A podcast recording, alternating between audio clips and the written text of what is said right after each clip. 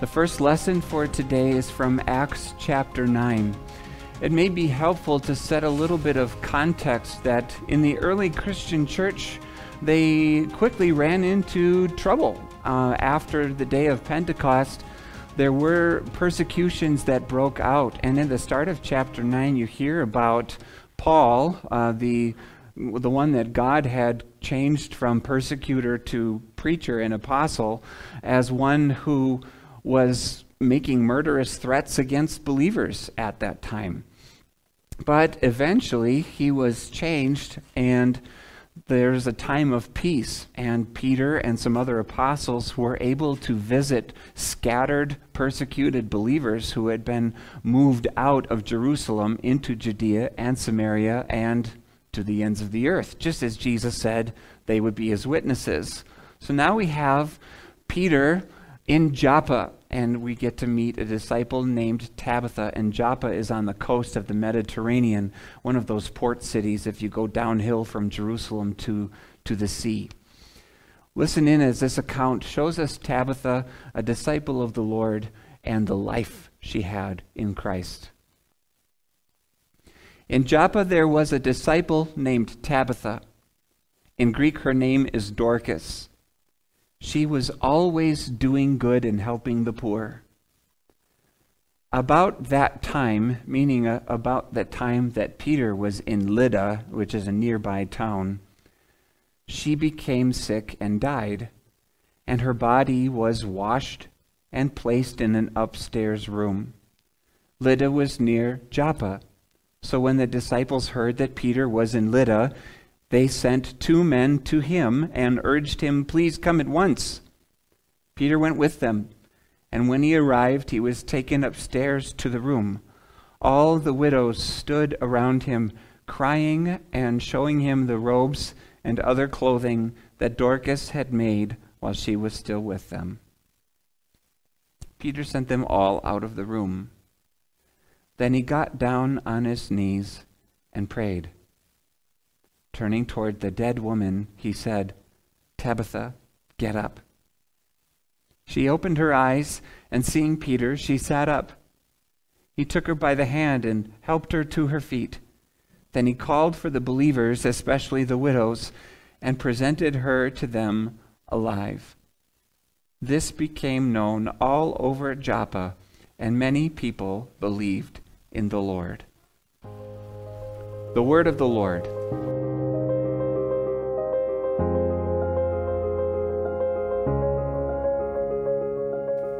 Christ is risen.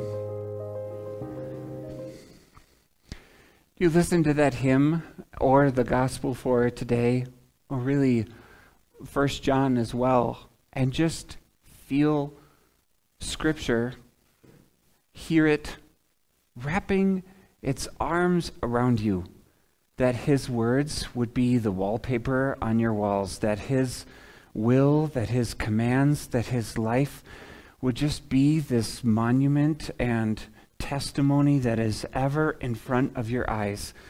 And it's like your entire vision, it's, it, it's your entire life. Um, repeat after me. For me, to live is Christ, and to die is gain. For me to live is Christ, and to die is gain. It's all right there. For me to live is this. I'm ever seeing it. I'm looking at you through my fingers.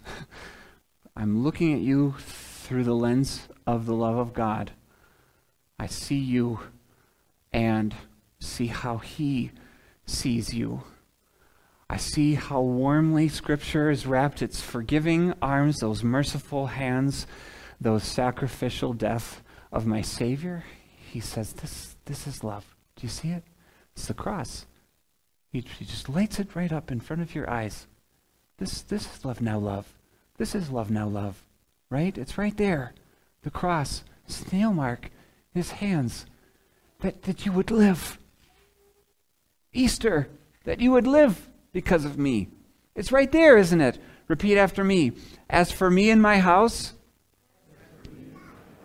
we will serve the Lord. words of Joshua, right? We have words from Paul and words from Joshua that you have repeated back to me, and both of them say that it doesn't matter how I am situated in the world, I have a call from God. I, this is a good distinction to make. A call from God in His love to be loved first by God is my call. That God loves me and is my life.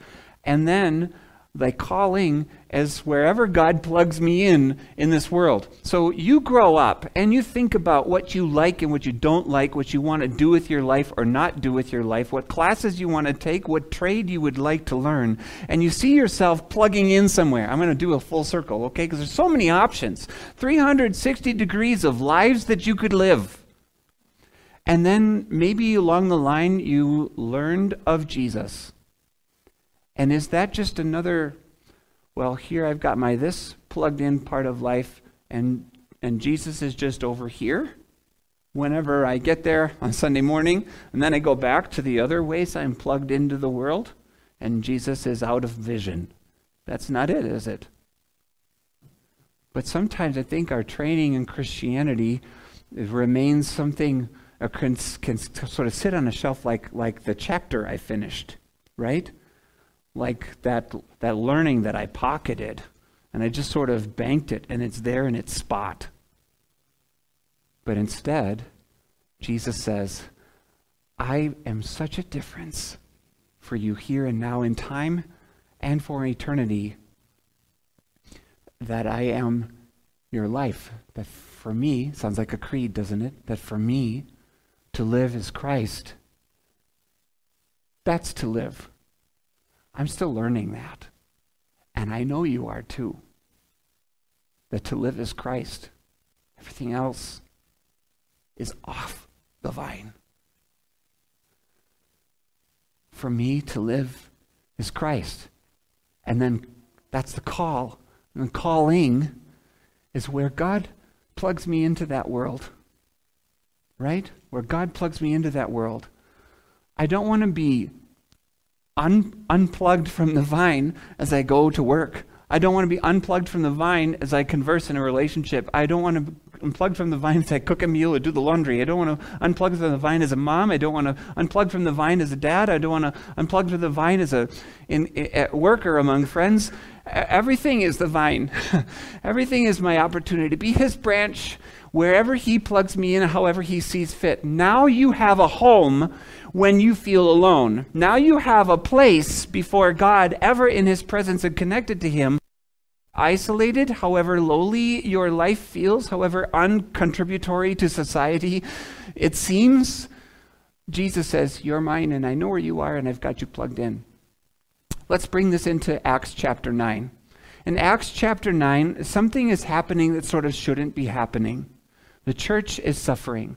This powerful Pentecostal church with the tongues of fire and speaking languages we didn't learn. And God is amazing that He is doing this and converting people here in the heart of Jerusalem, the place where Jesus died. And then they locked the apostles up. So an angel let them out of jail, and they're out again and give a testimony to those chief priests and Pharisees one more time. And then there's this special guy who's got a real chip on his shoulder against those Christians. And in chapter 9, he's this great heavy persecutor. He was there when Stephen is stoned to death in Acts chapter 7. You know, this has got fire coming out of his ears if you say that name, Jesus, just one more time. Casting out murderous threats. Murderous threats. This is, this is the would be Paul, right? Who's going to be an apostle for Jesus. He started as a threat maker and one who imprisoned Christians. Did that is that the calling you expected? Do you think the early church said, "Hey, Pentecost, look at what God is doing and now we're going to just like go big guns for Jesus in the world?" And instead they're trying to be squished. They got all these enemies trying to But it's like kneading the dough. You know what happened? It's pressing into this dough. It spread them out. Jesus had said before he ascended, which is where we are, it's Thursday, wait for it. Before he ascended, you will be my witnesses in Jerusalem, in all Judea, in Samaria, and to the ends of the earth. And they might have been going, Yay! And then they had Pentecost, and we're going to be your witnesses, Lord, in the world. We're going to be branches on that vine. I can't wait. And then they got to feel the squish. Wait, this is what you meant? This is how we were going to go into Judea, fleeing Jerusalem? These Christians were scattered. The dough was spread out. As they went into Samaria, they went into Judea, they left Jerusalem because of the persecution that was happening there. Now you get into Acts chapter 9, and you have a little missionary tour of Peter as he's leaving Jerusalem and visiting pockets of Christians. And Lydda is downhill. You're heading west from Jerusalem towards the Mediterranean Sea. I have to. Here's the Mediterranean Sea. Here's Jerusalem. You're going west. And you're, hit, you're going downhill on a common trail. You're hitting Lydda. And after Lydda on the coast is Joppa. And so here goes Peter, and just before this section, he was there and he healed a paralytic named Aeneas um, in Lydda. And now we're introduced in Joppa to a certain disciple. The first time the word disciple is used with a feminine ending for a she disciple, Tabitha. We get to meet Tabitha. Maybe this isn't the way you expected believers to be found in Lydda or Joppa under the after the aftermath of persecution. But here she is. And because of it, Peter is around. And now we've got a story to tell. And I say it because when you read this account, I wonder what story sucks you in. Because Luke spends some time talking about Tabitha herself, and it's in a very warm and wonderful way, the same way I hope that people would talk about us. She was always doing good and helping the poor. And if you could just pause with me and stand with Peter by Tabitha's washed dead body in the upper room after she had gotten sick and died and see the people who remembered this perhaps woman of means who spent her time helping others because she loved them, because she loved her Lord. You could see widow after widow going up to Peter and maybe even the clothes that they're wearing saying, yeah, she, this is her handiwork. Did you hear that before? And the widows came up to Peter as he's there in the upper room around her dead body, and they, crying, sobbing, they showed Peter the clothes she had made for them. This is what Tabitha made for me. I know that you connect with that. I know that when someone passes away in your life and goes to heaven, you celebrate, thanks be to God, what that person meant to me, what that person had done, what fruit they had borne as a blessing in my life. But you know what? At the end of this account, it's not raise a glass to Tabitha or thanks be to God she's alive again. It's and many believed in the Lord. Acts chapter 9 is telling a story that's bigger than Tabitha's A to Z.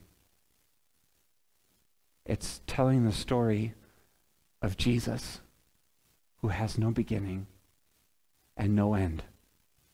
Speaking to you of fruit that will last. So when you when you connect to a story like this and see what was going on in Tabitha's life, you see that even for Tabitha there was something bigger than just doing good. You're already introduced to a different motor inside her heart, a different motor inside a mother's heart, and different motor inside a loving heart. And that is first the love of God. She loved, she loved her Lord. It was her Lord that made those hands go back and forth with the needle. It was her Lord that moved her eyes' attention to those often overlooked widows that she knew she could make clothes for. It was her Lord that drove that kind of fruit and that kind of testimony into other people's be- be- believing lives.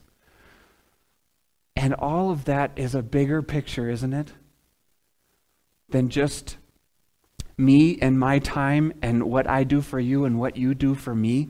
That that's like 360 view making my choices and my decisions and it's different if it's different when I look at a Tabitha and I say, "Tabitha, did you know that when you got sick and so sick that your Lottie couldn't take it anymore?" So sick that you were going to walk that lonely little road of the valley of the shadow of death. Tabitha, did you know that when this death happened, yet it was going to be used by the Lord in this big story in Joppa for fruit that would last? So that people would say, Surely this is a certain hope. Tabitha worshiped the Lord, and she showed it in the way she gave and the way she sowed. And the people who are crying at, at, at her death, you could tell what she was all about. Was that some empty thing? Was that some in vain course because death took her anyway? No. Look at the power of her living God. Look at the testimony given to believers today that your investment in others, moved by God's investment in you, is no empty, vain thing.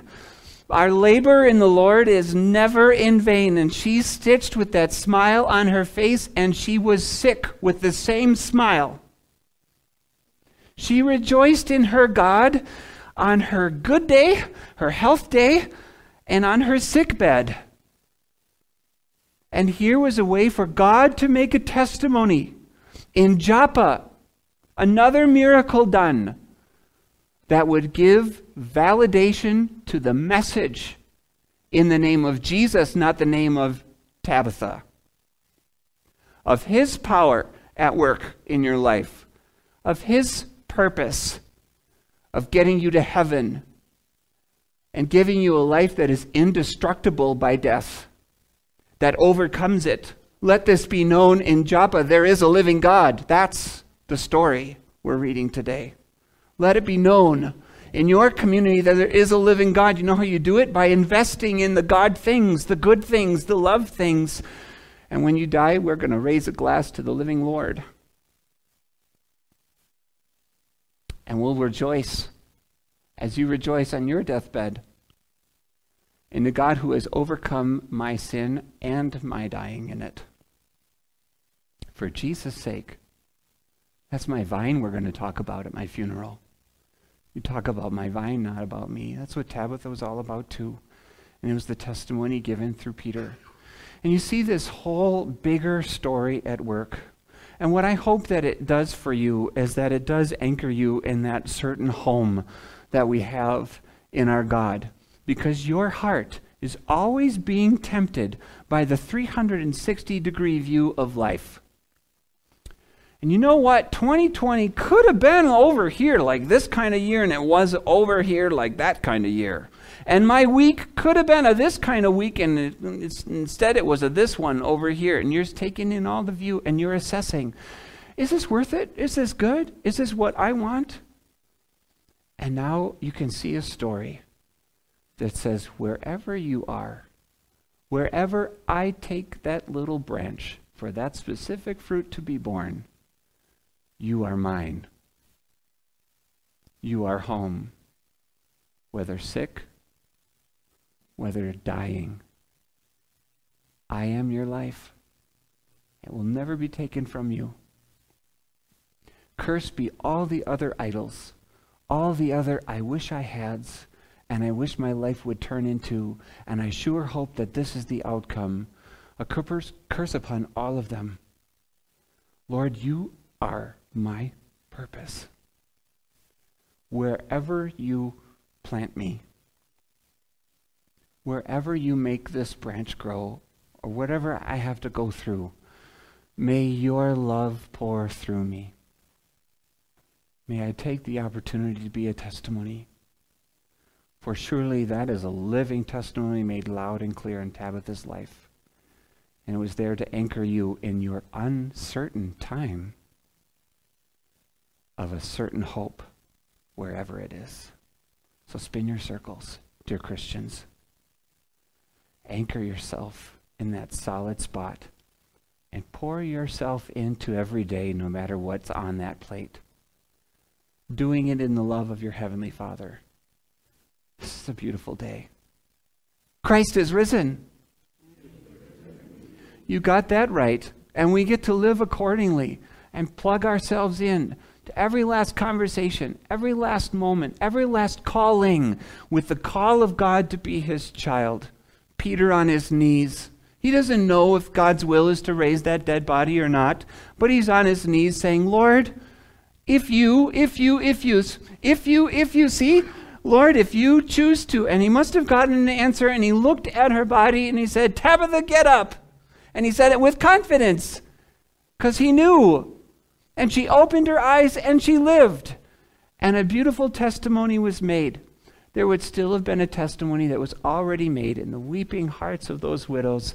They were treasuring the blessing of God in their hearts. She didn't have to come back to life, but she did, and God used it. There could have been another way. It's uncertain except for the fact that He is a vine and you are a branch, and you will bear fruit, not any kind of fruit, fruit that's about Him, fruit that lasts, fruit that speaks life, fruit that preaches eternity, fruit that lasts. God grant it for Jesus' sake. Amen.